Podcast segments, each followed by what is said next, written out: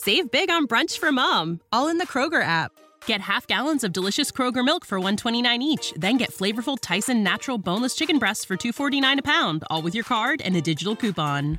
Shop these deals at your local Kroger today, or tap the screen now to download the Kroger app to save big today. Kroger, fresh for everyone. Prices and product availability subject to change. Restrictions apply. See site for details.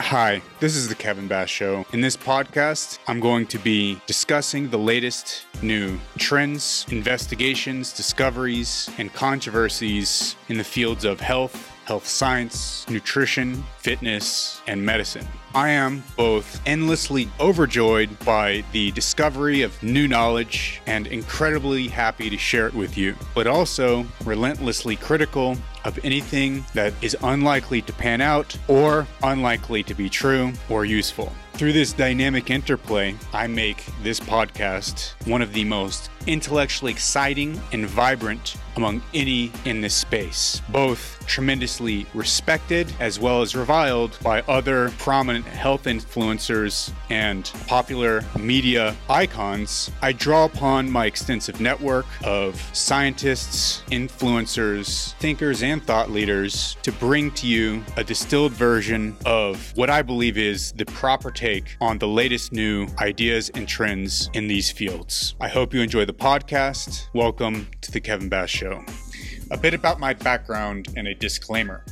I have nearly 20 years either studying medical science or being in a laboratory conducting medical science. Nonetheless, I am only a MD PhD student. I'm not yet a medical doctor. And even if I was, nothing that I'm discussing here would be medical advice, simply an interpretation of the medical literature by a person who reads voraciously and thinks incessantly about how to think about scientific problems and their practical application to health. Correspondingly, you should only take this as such, and always, if you have an idea that you take from this podcast that you want to apply to your own life, you should always talk to your doctor before doing so, and never construe anything you hear as medical advice. And with that, enjoy The Kevin Bass Show. Hey everybody, this is Kevin. The way that I'm recording this is a little bit different than usual, so bear with me. Hopefully it works out. This video, I'm going to talk about Dr. Paul Mason. He's a doctor in Australia. I'm going to debunk one of his book chapters that he wrote and also challenge him again to a discussion, a friendly and civil discussion, a discussion not based in controversy or debate. I'm not interested in having a debate with Paul or anybody else, really. I just want to talk about his chapter. And here's the context. So Paul says, unfortunately, Ethan Weiss is pulled out of the debate. So Ethan Weiss is a cardiologist, or formerly a cardiologist at UCSF, a professor at UCSF for a few decades, is my understanding, who, he was a scientist and a physician who prescribes low-carb diets for his patients, who helps you with low-carb diets, and who has a company based on low-carb diets, or maybe has sold his company at this point. But Ethan wanted to debate Paul because Paul released an article with a bunch of other health influencers that was about why people don't need to take statins. That's very oversimplified. What the article was about. It's a little bit deeper than that, but I want to oversimplify just for the purpose of this video, because if I don't, we're going to go down a really long tangent on LDL cholesterol and statins and cardiovascular disease, and we don't have time for that right now. So what I'm going to do instead is talk about how, we're going to talk about this debate and we're going to debunk his book chapter. So he says he felt it would be unproductive, given my request that he read our paper, that he admits to ridiculing so that we can address the points of science it contains. Ethan Weiss, please reach out if you change your mind. So, Ethan backed out of debate, and I believe that Dr. Lipid, who's Thomas Dayspring, a widely recognized expert on cardiovascular disease, lipid management, medical management of cardiovascular disease, also criticized the paper, and also he didn't want to debate Paul either. I think basically the reason these men don't want to debate Paul is they don't have a lot of time. They're very busy. They have other things that they would rather do. I, too, am very busy. I, too, would rather be doing other things, but I got dragged into this partly because I thought it was just wrong. I thought it was wrong the way that he framed this. I don't believe that Ethan finds that it would be unproductive to have a debate because he'd have to read the paper. I don't think that's the reason why Ethan said such a thing. I just think Ethan doesn't have the time. So he's just saying it's unproductive. He just doesn't have time. He doesn't want to deal with this. But I think it's worth addressing. So one of the things I've been doing on my podcast is trying to have people with different opinions than mine. Even people who I agree with, I can question them. And we're going to have a podcast coming up soon with Kevin Folta, who I agree with on a lot of things, pretty much everything. And I think he's a scientist in the same way that I'm a scientist.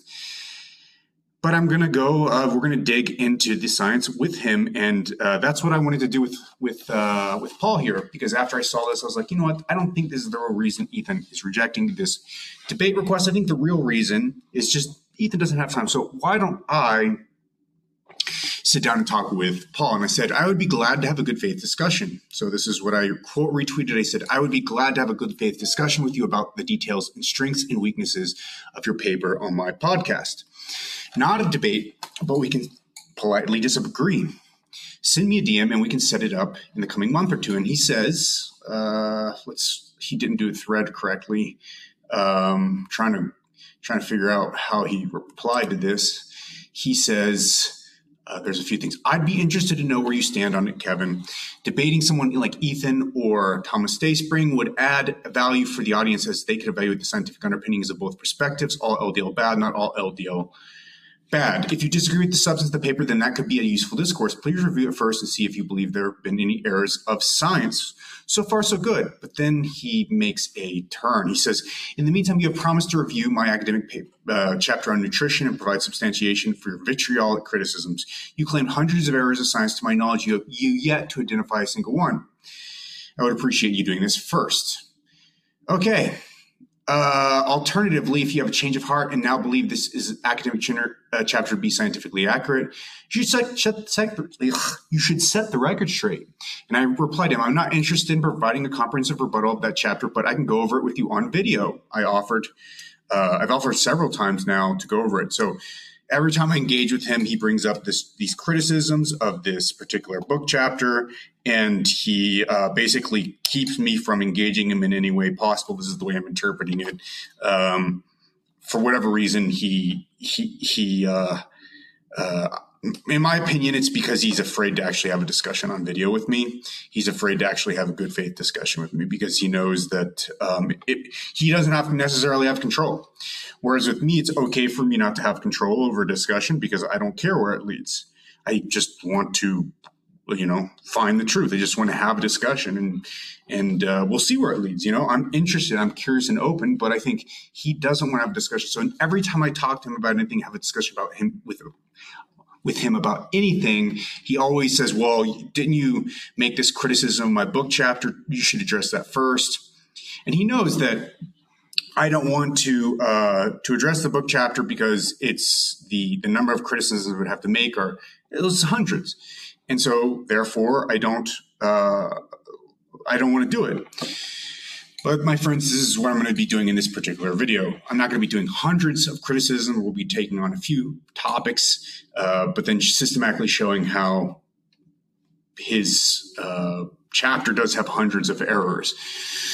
But I said, I can go over it with you on video. I can make my case and you yours. As you recall, we agreed to this earlier, but our moderator fell through in the meaningless drama. We can do it right this time. So I'm being very optimistic. And he says, given that you claim it has hundreds of errors, you have publicly committed to reviewing it, including harvesting many email addresses in the process. I haven't harvested any email addresses. I don't have any email addresses. Like they're somewhere, but I'm never going to use them because that's not my MO. I don't make any money from this. So it's a weird thing that he writes that. And why do you not want to comprehensively review it? Is it because your claim is a complete fabrication? If so, fess up. So he's being very confrontational here.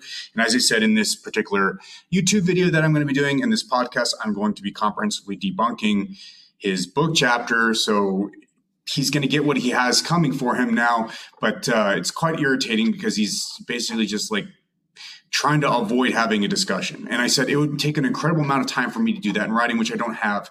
We can do a decent job on a one-on-one discussion if you have interest in that. Alternatively, you can talk about it off record over Zoom, et cetera. See, so I'm making the offer to talk to him live, in private. I wanted to talk to him in private about the book chapter, but he won't talk to me about the book chapter. Instead, he wants to constantly bring it up and use it to prevent me talking about anything else. So he says, why would it take an incredible amount of time if, as you claimed, it is littered with hundreds of errors? Well, because it's littered with hundreds of errors. What's your... this is something I'm not understanding. He says, should be like picking flowers in a meadow. I frequently find mistakes in publications. A minute later, I've popped on Twitter with a reference. Easy. Okay, so I respond, because explaining death to my satisfaction takes a lot of time. Fact-checking with a very fine-tooth comb and coming to definite conclusions is very time-consuming. Talk with me on the phone, and I will show you, or don't, my man. The difference in the way we fact-checked is exactly at the heart of the issue I have with your chapter, by the way. And so this really gets at the heart of the problem with his book chapter and why it's not good and why it's littered with hundreds of errors. Look, and by the way, I want to again preface this one more time before I dig in and start being super honest and brutally blunt. And again, I don't want to do, and I want to say, I don't want to be doing this. I don't want to be doing this video. I don't want to do this video. It's not in my interest to argue with him. I don't enjoy it. I don't enjoy this sort of like weird antagonism. I dislike it tremendously. I really dislike this, but he's saying things that are just not true. And so I'm going to go correct them. And if there's a back and forth about it, I'm probably just going to bail. I'm probably not going to respond or go into detail. People who watch this video, who understand this video, who take the time to listen and understand what I'm saying, will see that I'm right.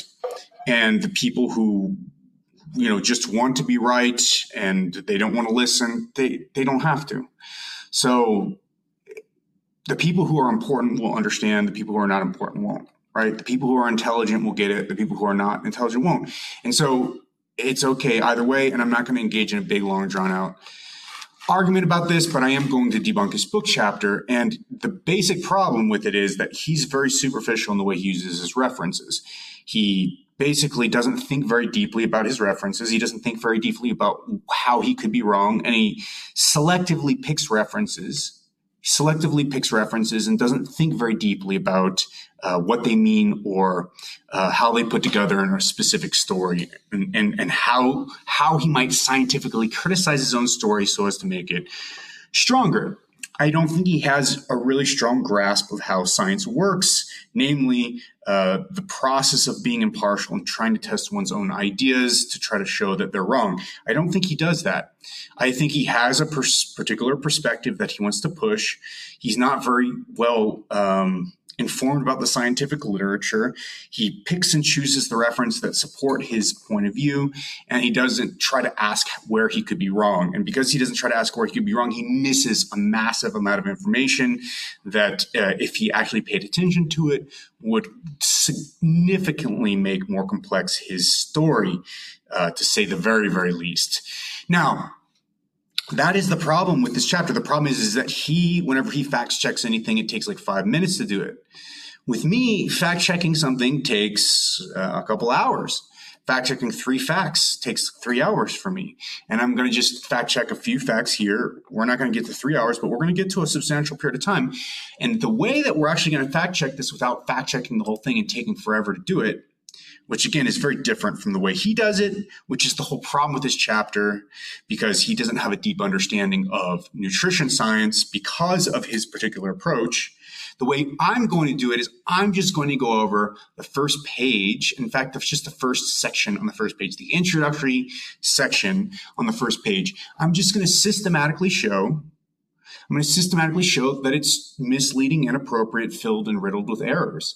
And by showing that with the introductory section, I claim that the entire rest of the book chapter is filled with these very same kinds of errors. Now, here's the thing with this particular podcast and this particular debunking. I'm going to extrapolate from the first section of the chapter after I take it apart and dismantle it. And I'm going to say the whole rest of the book is the same way. Okay? Now, after I do that, I'm going to then give this to Paul, and he can do with what he wants. If he says that the whole rest of the book isn't as bad as the first introduction of the book, then we're good. Like, then I'm going to do the next section, right? I'm going to do the dietary guideline section. And then if he says and then I'm going to take that apart and show that that's systematically low quality. And then if he says that no, it's just the introduction to dietary guidelines, the rest of the book chapter is good, we're going to just keep going until he admits that maybe I have a few points, right? So maybe I have a few points. He doesn't have to accept everything I say, but he just has to acknowledge that I have a point of view that does see hundreds of errors in his chapter. And this is a legitimate point of view, and I can explain it very clearly and transparently here. I've already offered to do so with him over the phone, over Zoom, etc. Now, because he won't accept that offer but continues to not have a discussion or debate with me on any of these other issues. And again, I don't have a debate. I just want to have a discussion, a civil discussion. Because he doesn't want to do that, then I'm just going to go ahead and debunk his chapter, and then we'll see how he responds. Maybe he won't respond at all. I'm guessing he might not respond because I just don't think he wants to know that his chapter is filled with these problems. And I don't think he knows, by the way. I think he really has a simplistic understanding of how science works, and he thinks that his book chapter is awesome, even if it's not. I think that's what he thinks. All right, cool. So let's start. Chapter 6, Nutrition for Health, with Paul Mason and Daniel Friedman. And of course, this is in Brukner and Khan's Clinical Sports Medicine. In Volume 2, it is the 5th edition of Clinical Sports Medicine. Okay?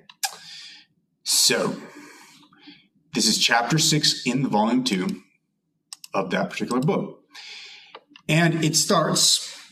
Let food be thy medicine, and medicine be thy food. Now, we're not even into the main text, the body, yet. We're just starting with a quote. But interestingly enough, and this is a very important point because it sets the whole stage for the whole rest of the chapter. Let food be thy medicine is a fabrication. It's not anything Hippocrates ever said. Okay? Now, when they cite Hippocrates saying, let food be thy medicine and medicine be thy food, they don't provide a citation. They just assume that it's correct, right? They assert a fact as if it's correct, even though it's not. And they don't provide a reference. They don't fact check their own fact. And this is the core of what is wrong with this chapter. Everything in this chapter is simply here to tell a story that supports their particular narrative, and it's not about having a critical understanding of nutrition science, okay? It's about making things that sound good a part of a big story that they're telling in this chapter. So, let food be thy medicine and medicine be thy food is trying to lend legitimacy to this idea that perhaps food should replace medicine, or food is the main kind of medicine. Let's make medicine actually about nutrition, right? The best way to have nutrition for health is to really place a lot of emphasis on it. And in fact, it's as good as medicine, and it should be used in place of medicine. Okay. Well, so it's highlighting the importance of food as medicine, going all the way back to the father, the grandfather, the godfather of medicine, Hippocrates. The Greek Hippocrates living on the island of Kos. And in fact, he wasn't just one physician.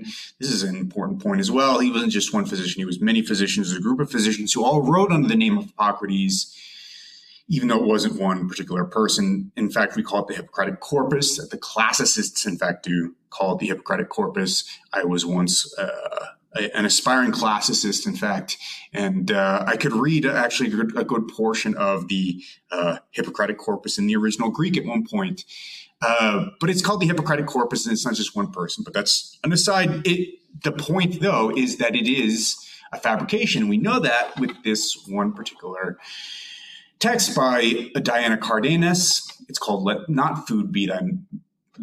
Let not thy food be confused with thy medicine, the Hippocratic misquotation in Clinical Nutrition Espen. Methods, examples of publications gathered from Medline and Google Scholar databases which cite the phrase verbatim and attribute it to Hippocrates were selected. Then an extensive review of the works related to food and diet in the Corpus Hippocraticum, which is the Hippocratic Corpus, because it's not just Hippocrates is the body of work. Corpus means body. An extensive review of the works related to food and diet in the Corpus Hippocraticum was made in order to search for the phrase. So they looked through all of the works in the Corpus Hippocraticum to see if they could find the phrase. And the results were, at least in the last 30 years, this phrase has been mistakenly helped scientists confirm the importance of food to health and highlight new ethical challenges in medicine and dietetics. We showed that at least one biomedical journal per year has cited the phrase. This literary creation has led to an essential misconception for Hippocrates. Even if food was closely linked to both health and disease, the concept of food was not confused with that of medication. So this is nowhere to be found in the Hippocratic Corpus. These people search this, and I've searched this as well. In fact, I've searched for this in the Hippocratic Corpus. I've also actually searched very, very extensively for discussions of fasting in the Hippocratic Corpus, and I have a critical discussion of that as well. Should come out in a review over the next year or two. It's simply not there in the Corpus yet. Confidently, it's cited at the very beginning. Again, this is the lack of scholarly rigor. I think it's found in the very first quotation in this chapter. It's assumed that Hippocrates said this. Hippocrates never said this. Nowhere. Okay, let us now talk about the first section. So we've already dismantled the very first set of words in the chapter, not even in the body of the text. The first quotation, it's a fabrication. It's not real. And it's the first thing in the chapter. It's not going well already, okay? But we're going to keep going because Paul wants me to do this because he thinks that I'm not telling the truth. So I'm going to do this now. So a healthy diet is one that optimizes health by providing all essential nutrition while also maintaining an appropriate weight. Yeah, sure. That sounds good. Providing all essential nutrition while also maintaining an appropriate... It optimizes health by providing healthy nutrition, not necessarily essential, just providing all essential nutrition. It shouldn't be enough because you can provide all essential nutrition to mice, for example, and restrict the amount of calories that they get, but it's not necessarily the most healthy diet if it's strictly purified diet. In fact, the absence of fiber, mice they die earlier in the absence of fiber. They have a higher incidence of cancer in the absence of fiber, and many purified diets that don't have fiber are not as healthy for mice as diets that have fiber. So it's not just a diet that provides all essential nutrition while also maintaining it appropriate. It provides all optimal nutrition. So the first sentence is already false because essential is just the bare minimum. We need more than the bare minimum to have a healthy diet. So I already think that the first sentence is inadequate. It's not a correct characterization of what a healthy diet is. So that we'll say that's error number two. So first sentence that we have, let food be by thy medicine, medicine by food, is a fabrication. Second sentence, I think, is an inappropriate and inadequate definition of a healthy diet. So we've got two sentences, and they're already both, in my opinion, they're erroneous. They're both wrong. First, because it's a fabrication. Second, because it's just an incorrect definition. Okay, so let's do the third sentence. The composition of such a diet, however, is subject to vigorous debate among both experts and lay people. That's a very vague sentence. I can't say it's necessarily wrong. Okay, fine. Since it's a vague sentence, I can't say it's wrong. Okay, well, we'll just say it's a vague sentence. Therefore, I can't really evaluate it. So even in the 21st century, we're going to go on to the fourth sentence, even in the 21st century, folklore and conventional wisdom continue to shape mainstream nutrition beliefs in the absence of convincing evidence. Folklore and conventional wisdom continue to shape mainstream nutrition beliefs. What's a mainstream nutrition belief? Is it among lay people, like non-scientists? Yeah, of course. Folklore and conventional wisdom shape mainstream beliefs on everything, because, you know, there's folklore and conventional wisdom. Of course, it's going to shape mainstream beliefs. That's what kind of the basis of mainstream beliefs are. Then you have science that comes in to kind of correct some of that or provide some correction. And then you have the residuum of folklore and conventional beliefs that continue to linger despite the corrections by modern science. And that's just how beliefs work. So is he talking about mainstream nutrition beliefs among scientists? Because otherwise, this is just, yeah, of course, this is just how it works. Okay, I'm not really sure what he's saying here. So again, it's kind of an unclear sentence. If he's talking about among scientists or lay people, if he's talking about lay people, then yeah, it's a commonplace. It's a triviality, of course. It's okay, but whatever. This is in part due, we're on to the fifth sentence. This is in part due to the difficulties and expense of performing suitable interventional research. This is in part due to with nutrition historically based on less robust epidemiological research. Difficulties and expense. Yeah, you can't difficulties and expense. So you can't like lock people up in cages for their entire lives and see what happens if you feed them one diet versus another diet. You can't do that because, humans are not mice. And then you can't. And then if you tell them what to eat and then, eat only pancakes and then you eat only waffles, right? One group eats pancakes, one group's only waffles. Well, you can't enforce that necessarily in a free living people. So then you're stuck with the situation where you can't enforce these dietary interventions in free living people over a really long period of time. And if you want to enforce these things, then you can't do that for ethical reasons. So that's the basic struggle. There are some interventions that can last for several years, but then again, it gets very expensive. And so we run into that problem. And unless it's designed perfectly, absolutely perfectly, you can run into issues of interpretation, which is what we have for a lot of long-term randomized controlled trials in nutrition. So therefore, we base our views on epidemiological research. And it is less robust. It doesn't help us with causal inference as well as randomized controlled trials do. So actually, I would agree with that. So the one sentence that so far, I think this is the sixth sentence. The sixth sentence I agree with. The other sentences are either wrong or they're vague and unclear. But the sixth sentence, yeah, it's basically right. Now, here's where we get into some trouble. Findings from these observational studies are often demonstrated to be erroneous when tested in randomized controlled trials. Now, what does often mean?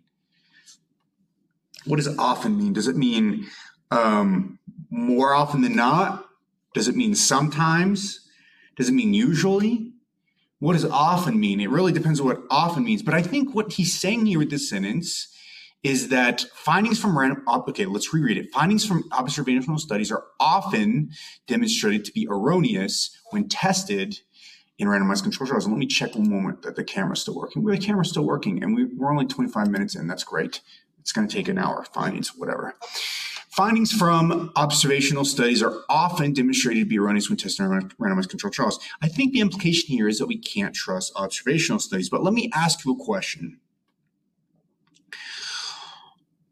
If everybody has to eat, let's say you have to choose between pancakes and let's go back to pancakes and waffles. You have to choose between pancakes and waffles. And you don't have any idea what you're going to do. No idea whatsoever. But you have you have observational studies that you know are correct 60% of the time. So you have a 60% chance if you choose at random. You have a 60% chance. Sorry, if you follow the epidemiology, you have a 60% chance of the epidemiology being proven later on by randomized controlled trials. What do you do? It's better than 50-50 chance, right? Right? So in that case, you choose the epidemiology unless you have a really good reason not to, right? If you have good beliefs or a strong personal reason not to or strong scientific reason not to, you can override the epidemiology. But if you base policy on epidemiology that's 60% right, then more often than not, you're going to get the right answers. Does that make sense? Does this make sense, guys? Why is that not acceptable for drug trials? Because drug trials are not, it's like, because in drug trials, the risk is much higher and you don't have to take the drug. With food, you have to eat. You have no choice. You have to eat something. And if you can have something that slightly greater than chance provides some signal that you wouldn't have otherwise from any other basis of evidence, you want to use that evidence that provides that signal. So all you need is to beat chance for observational studies to be useful. All you need is some signal. All you need is for nutritional epidemiology not to be completely noisy, and then it's useful. That's it. That's all you need. And we can call this the Bass argument for nutritional epidemiology, because I haven't found anybody else who makes it. And I don't know why, because it's so obvious to me. It's like, you don't need nutritional epidemiology to be better. I'm going to stop touching the microphone. I realized I was touching the microphone. You don't need nutritional epidemiology to be better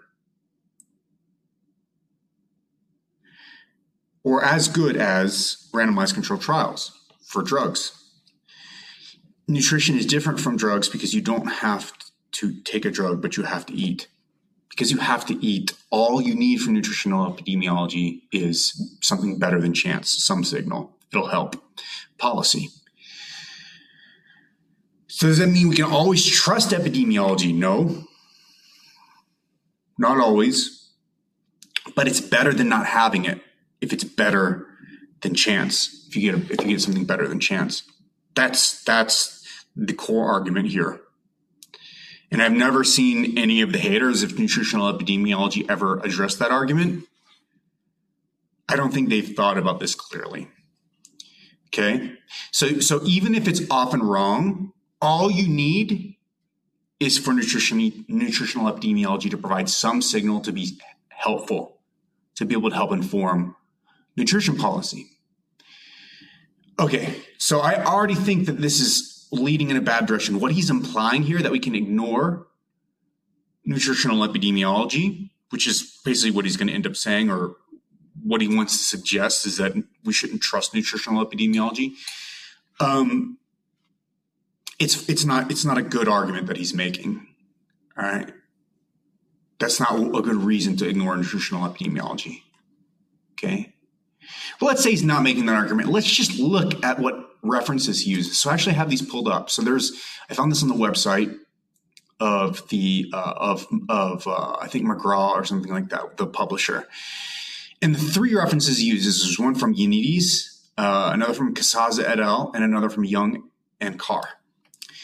Let us now look at these papers that he cites. So the first one is by Ioannidis, John Ioannidis, the famous John Ioannidis at Stanford.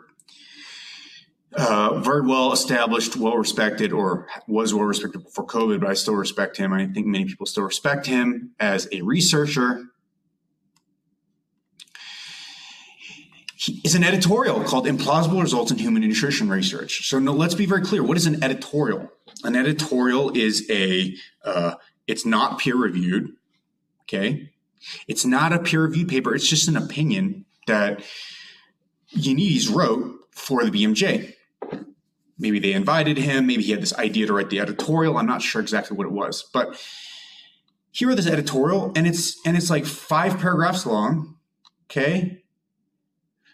It's like 5 paragraphs long, and it looks pretty hastily written to me. It's very polemical, and it's not even peer reviewed, right? And it's just his opinions about nutritional epidemiology, how we can't trust nutritional epidemiology, but it doesn't.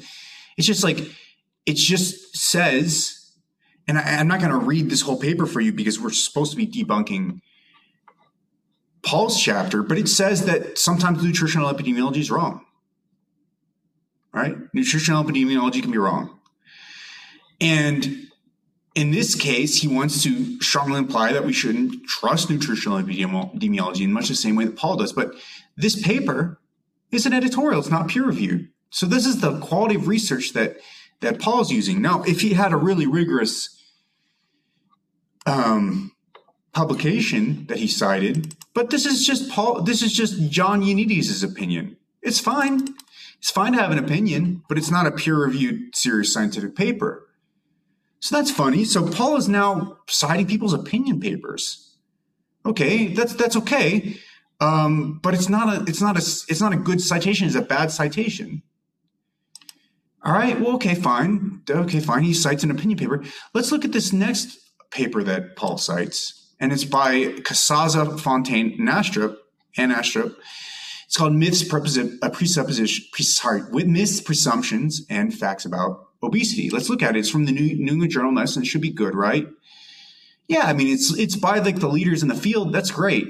It's like David Allison is the final author. Barbara Rolls is on it.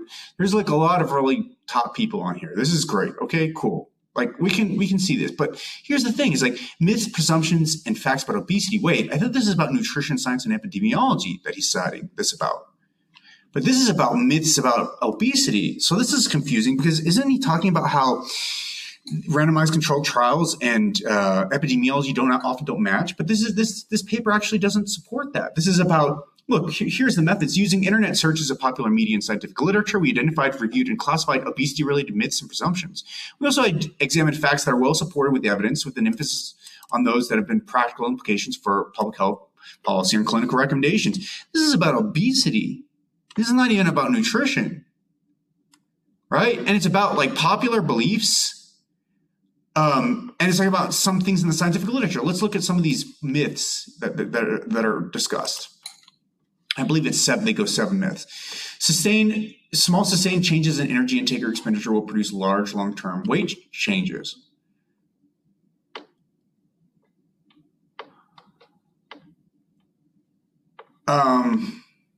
Well, that's not based on nutritional epidemiology. Setting realistic goals in obesity treatment is important because otherwise patients will become frustrated or lose less weight.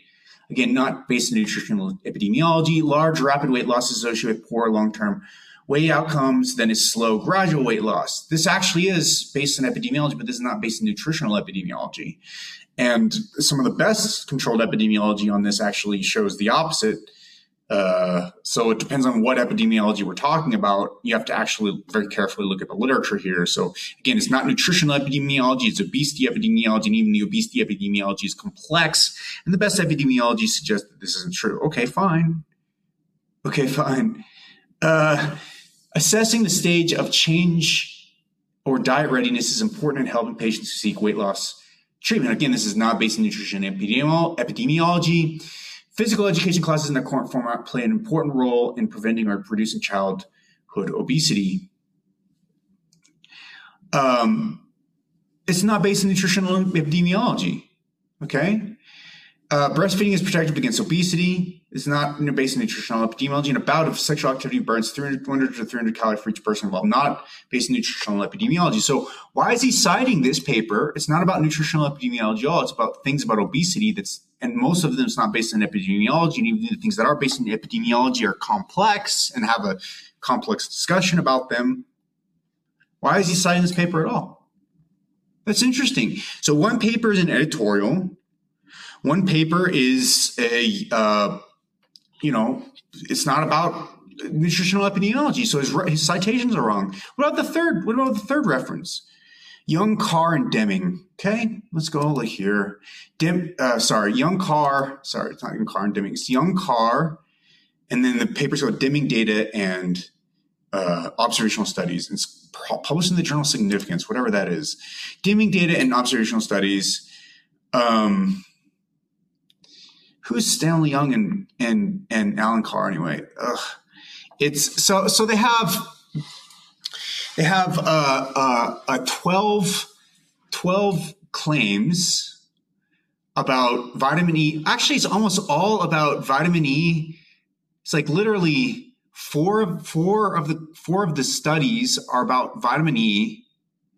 Let's just read this. We found 12 papers in which claims coming from observational studies were tested in randomized controlled trials. Many of the trials are quite large. In most of the observational studies, multiple claims were tested, often factorial designs of vitamin D and calcium individually together along with the placebo group. Note that none of the claims are replicated in the direction claimed in the observational studies. The statistical significance is the opposite direction 5 times. So they picked, out of the scientific literature, 12 randomized controlled trials. They found 12 randomized controlled trials. Most of them, at least 5, addressed vitamin E, right? Several addressed vitamin C, 2 addressed vitamin C, a few other vitamins, hormone replacement therapy was addressed too. So there's like 4 different topics. That's it. 4 different questions.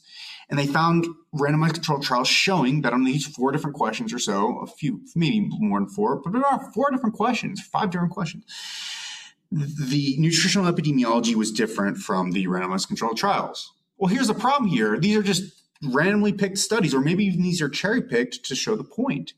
So yeah, none of the studies were confirmed. The observational studies were confirmed by randomized controlled trials, but that doesn't necessarily mean that that's how observational studies are with respect to randomized controlled trials. It could be that this particular set of topics, like 4 or 5 different topics, is particularly bad with respect to being confirmed by randomized controlled trials. But other topics in nutrition and nutritional epidemiology don't have the same problem. How do we know that? We don't, because this isn't a systematic paper. These trials very well could have been cherry-picked.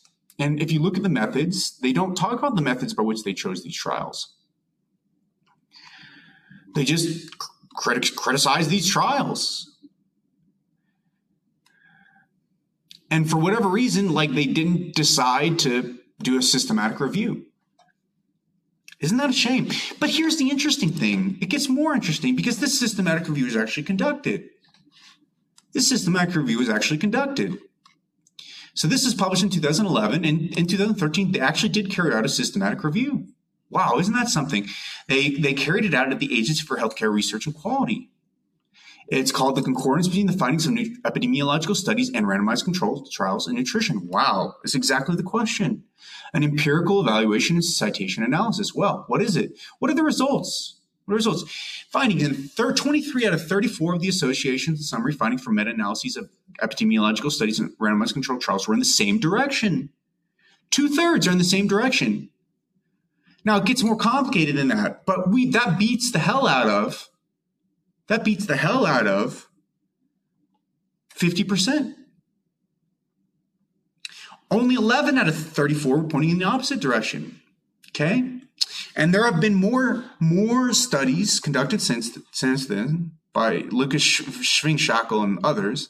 There's several different studies actually that have been published recently showing that the concordance between nutritional epidemiology and randomized controlled trials is a pretty decent. It's pretty decent. Okay, and if it beats 50%, then it's still providing more signal than noise. Okay, but interestingly, he never cites this paper. It was available here. This is published in 2019. Why didn't he cite this paper? He cites an editorial. He cites a paper on about obesity. It had nothing to do with nutritional and epidemiology. And then he cites another paper where they cherry pick epidemiological studies. So already he's misusing certain citations, in the case of the second citation. In the case of the first citation, he's using a reference that's not very rigorous. It's an editorial. It certainly shouldn't be used by itself to buttress his claim. And then the third reference is a cherry-picked reference. It's not a systematic review. And then he leaves out a systematic review. I would say this amounts to 4 separate errors. Now, we could be generous and say it's like 2, but I would say this is 4 separate errors. He doesn't look at all the evidence that's available, including the most systematic treatment of the subject available. He cites an editorial, which he shouldn't be citing that for a strong claim. He miscites another paper that doesn't have anything to do with nutritional epidemiology, and then he cites a cherry-picked review. Right? It's not a good citation. We could call that maybe not an error, but maybe not the best citation. So 4 problems and just 3 citations in one sentence. And then the sentence itself is misleading because what does it mean that observational studies are often demonstrated to be erroneous when tested against in randomized controlled trials. I haven't even discussed about the difference between randomized controlled trials and observational studies that maybe some of our listeners aren't even able to follow. And it may be already too late, but let's give that to a couple people. So an observational study is you just look at a population and see how it does over time based on certain characteristics it has. Say some people eat bread, some people don't eat bread. How do they do in terms of their health outcomes? So some people get more heart attacks if they don't eat bread, or do they get fewer heart attacks if they don't eat bread? And vice versa. That's an observational study. And a randomized control trial actually gives people bread or no bread and then sees how they do. Well, the problem with observational studies is that people who eat bread might have different characteristics than people who don't eat bread that may have nothing to do with the bread eating that may cause the heart disease outcomes. So you have these confounders. So there's a less strong study design. In a nutshell, that is the difference between nutritional epidemiology and observational studies. And that's the issue he's talking about here. But if overall these observational studies are well controlled, they have good statistical methods, et cetera, and they tend to provide a better signal than not, then they can still be useful. So he doesn't talk about that side of things. He only talks about the negative side. It's often, quote unquote, often demonstrated to be erroneous when tested in randomized controlled trials. Well, that's not helpful. And he's saying that it's based on less robust epidemiological research. Yeah, it's less robust. But what's the other side? What's the other alternative to using this less robust? Let's just hang this question here because it's going to get more interesting over time because he's going to reject a lot of nutritional epidemiology selectively. Actually, I can't go through all of that because this is going to take, again, it's going to take hundreds of hours to do this. But let me just point out that what he does in his book chapter is he uses some epidemiological studies to make his case that agree with him, and then he leaves out all the ones that don't. And he does that because he thinks he's allowed to do that because nutritional epidemiology is sometimes wrong. But how does that make any sense if nutritional epidemiology is sometimes wrong? Therefore, use some nutritional epidemiology that agree with you, but not others? How is that consistent? Why don't you use all of it or none of it? Why don't you systematically evaluate the nutritional epidemiology? Those are some other errors. I'm not able to get to them. Or some other inconsistencies, I'm not able to get to them. But they point to this overall overarching tendency in this work to take references that agree with this point of view, use them, and don't use the references that don't agree with this point of view. It doesn't matter how high quality the references that do agree with this point of view are, so long as they agree. And then what matters to him is just that they agree. And if something disagrees with his particular opinion, all that matters to him is that it disagrees, and so he doesn't use it, even if it's the higher quality reference.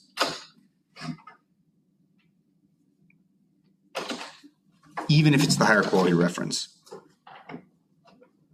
So the highest quality reference he could have possibly used here, he didn't use.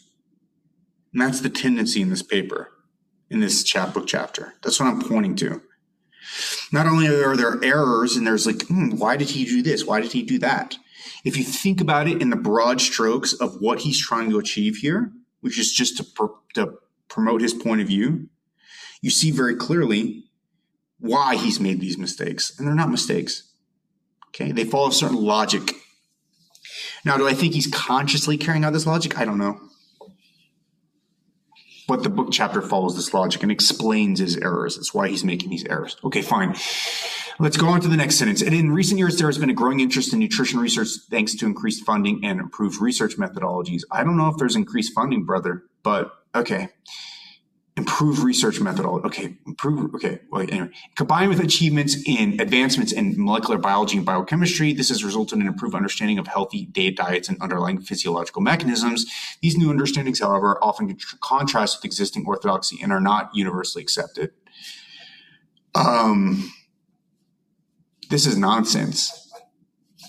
This is just nonsense. Like, what is he even talking about? He has no citation here. He's just like saying that new advances are being made that challenge the orthodoxy. And this is based in biochemistry and molecular biology. And the orthodoxy is not accepting these, which is based on epidemiology. Basically, he's saying that. It's like, this is nonsense. Where is he even getting this from? Optimal dietary macronutrient composition is perhaps most contentious. Yeah, because, okay. So he's saying that these advances are with respect to optimal dietary macronutrient composition in biochemistry and molecular biology, and there's no such advances. Sugar has received much attention, many arguing it has increased potential for causing metabolic harms compared to other carbohydrates. Free sugars, maybe, like in sugar sweetened beverages. Yeah, sure. Okay. The importance of sodium restriction, benefits of dietary fiber and required water intake are other longstanding beliefs that have been increasingly questioned. No, actually, I think sodium restriction is, or at least, replacement of sodium with potassium is very well established at this point now, in very, very rigorous randomized controlled trials. I think this is actually false. So I think, again, another error with respect to sodium restriction. I think it's categorically false. I don't think there's any question about sodium restriction. For heart failure and other applications, sure, yeah, you have some other discussions, but as an overall public health measure, sodium restriction, and especially the replacement of sodium with potassium, is a very well-established public health measure for reducing blood pressure and stroke and cardiovascular disease risk. No question. And it's more and more strong with each and every year and each and every randomized controlled trial, including the recent one in China that I discussed in a recent podcast on the topic in an earlier one. Okay. Dietary fiber. I don't think anybody's questioning dietary fiber, brother. I don't think anybody's questioning that. And he's saying the gut microbiome is an exciting new area of nutrition science. Now he's jumping into gut microbiome. Okay, whatever. Yeah, it is exciting. However, many claims regarding prebiotics and probiotics are being made in advance of definite evidence. I actually firmly agree with this. This is the one sentence that's very clear and it's correct. Yeah. Yes. Prebiotics, probiotics is nonsense. A lot of that stuff is nonsense and it's way in advance. And microbiome research is a total disaster mess. These are actually the latest molecular biology and biochemical advances being made in microbiome researches. And a lot of it's nonsense. It's not challenging the orthodoxy. None of that's challenging the orthodoxy. Okay. So if that's related to that previous paragraph, that's nonsense. Again, we could count that up as an error, right? And certainly these controversies about sodium restriction, dietary fiber, and required water intake is not being done on the basis of molecular biology and biochemistry advances. So if that's the implication, that's another error. It's not true. It's simply false. Or maybe these two paragraphs are not connected. I don't know. Then why do you have that paragraph before this paragraph? What does this paragraph connect? Like, what is the argument he's making here? Or is he just stringing together random sentences? So is that an error or is it just like his prose is incoherent? I'm not really sure. But like, if he's saying that these controversies are being had because of advances in molecular biology and biochemistry, that's false. It's just completely false. And many of these are not controversies, also false. So those, we're like at 8 or 9 or 10. We're exceeding 10 errors here already in the first three paragraphs. Right? Some things just don't make sense. Some things are false. And that's excluding the vague statements, right? That you can't know whether are erroneous or not because they're so vague.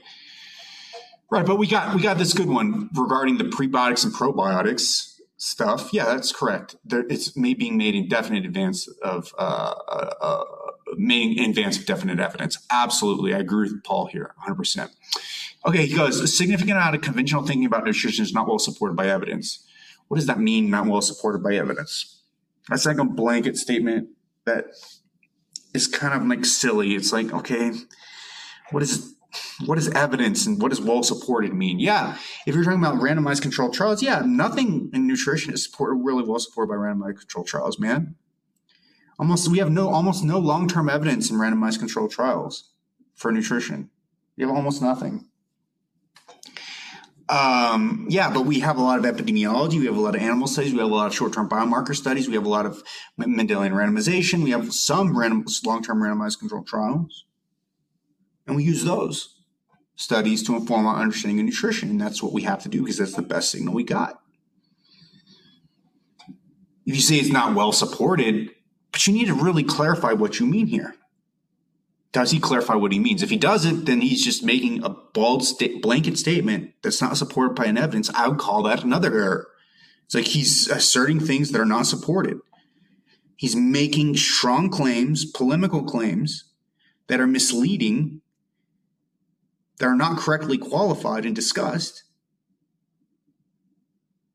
that are going to cause people to come to wrong conclusions without evidence. So it says, in this chapter, we will examine the evidence base for current nutrition recommendations by exploring the current understanding of macronutrients, micronutrients, fluids, and different dietary patterns. So he doesn't actually support that claim that a significant amount of conventional thinking about nutrition is not well supported by evidence. He just makes it. It's just his opinion. This is just his opinion. And he should just say, in our opinion, right? He states it as if it's a fact. It's not a fact. It's not a fact. This is his opinion. And stating something that's an opinion as if it's a fact is misleading. It's false. That's a false, he's misleading people into believing that his opinion is a fact. It's kind of a kind of lying. I would say, as far as science is concerned, and science is concerned with truth, it's an error. Again, it's an error. It's an error because he doesn't explain what he means. It's an error because he's not saying something that is an opinion as a fact. It's an error because it's misleading people into believing something that may not be true.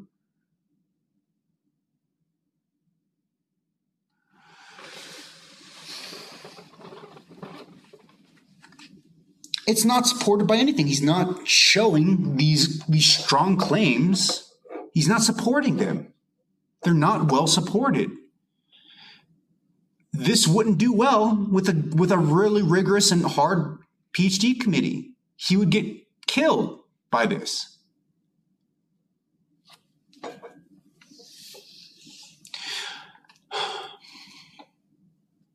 We can go on to the rest, man.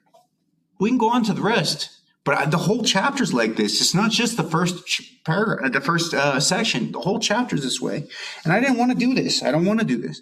But if he thinks that this is still wrong, this is not enough. I've still not done my job. This is going to be part one. We'll go do part two. I'm going to send this to him, and if he doesn't think it's legitimate enough to warrant, his taking seriously and talk to me about his LDL article, then we'll do another the next section, or we can debate it. We can debate it in live. We can debate this whole thing live. Me and him can debate it live or discuss it. I don't want to debate it. I want to discuss it with him. Like, why did he write these things? It just seems totally wrong to me to write this way. It's like, it just seems wrong. Now, again, I don't want to point this out because I don't do these kinds of videos anymore usually. I just don't care about this stuff. But I want to discuss his LDL paper. He's saying I can't discuss it until I talk about this nutrition science chapter. This nutrition science chapter is not nutrition science. It's just a chapter of errors and misleading statements. And very partial, partisan takes on things that are not scientific. Hundreds of statements like this in this chapter. And at the very least, we could say this is just a difference in opinion, and that's fine. We can do that, and that's okay. But he should be very clear that this is his opinion. This isn't fact, but he's purporting this chapter is written polemically as if it's a fact when it's just his opinion. Which is just wrong. It's just freaking wrong. It's just wrong to write that way. That's like a kind of lying, in my opinion. So, hope you guys liked the video. We'll do part two if this isn't acceptable to him. We'll do a part two. Peace out, brothers. Brothers. Brothers. I hope you enjoyed the podcast. Please check me out on patreon.com. at Kevin and Bass, where you can donate and make this podcast possible. Also, check me out on Twitter, Instagram, TikTok, where you can find my latest thoughts on the latest controversies and findings within health science. Also, check me out at The Kevin Bass Show, both on Spotify, Apple Podcasts, and YouTube. I hope this podcast was useful to you. If it was, please leave me a 5-star review on Spotify or Apple Podcasts. See you guys in the next episode. Save big on brunch for mom, all in the Kroger app. Get half gallons of delicious Kroger milk for $1.29 each. Then get flavorful Tyson natural boneless chicken breasts for $2.49 a pound, all with your card and a digital coupon. Shop these deals at your local Kroger today, or tap the screen now to download the Kroger app to save big today. Kroger, fresh for everyone. Prices and product availability subject to change. Restrictions apply. See site for details.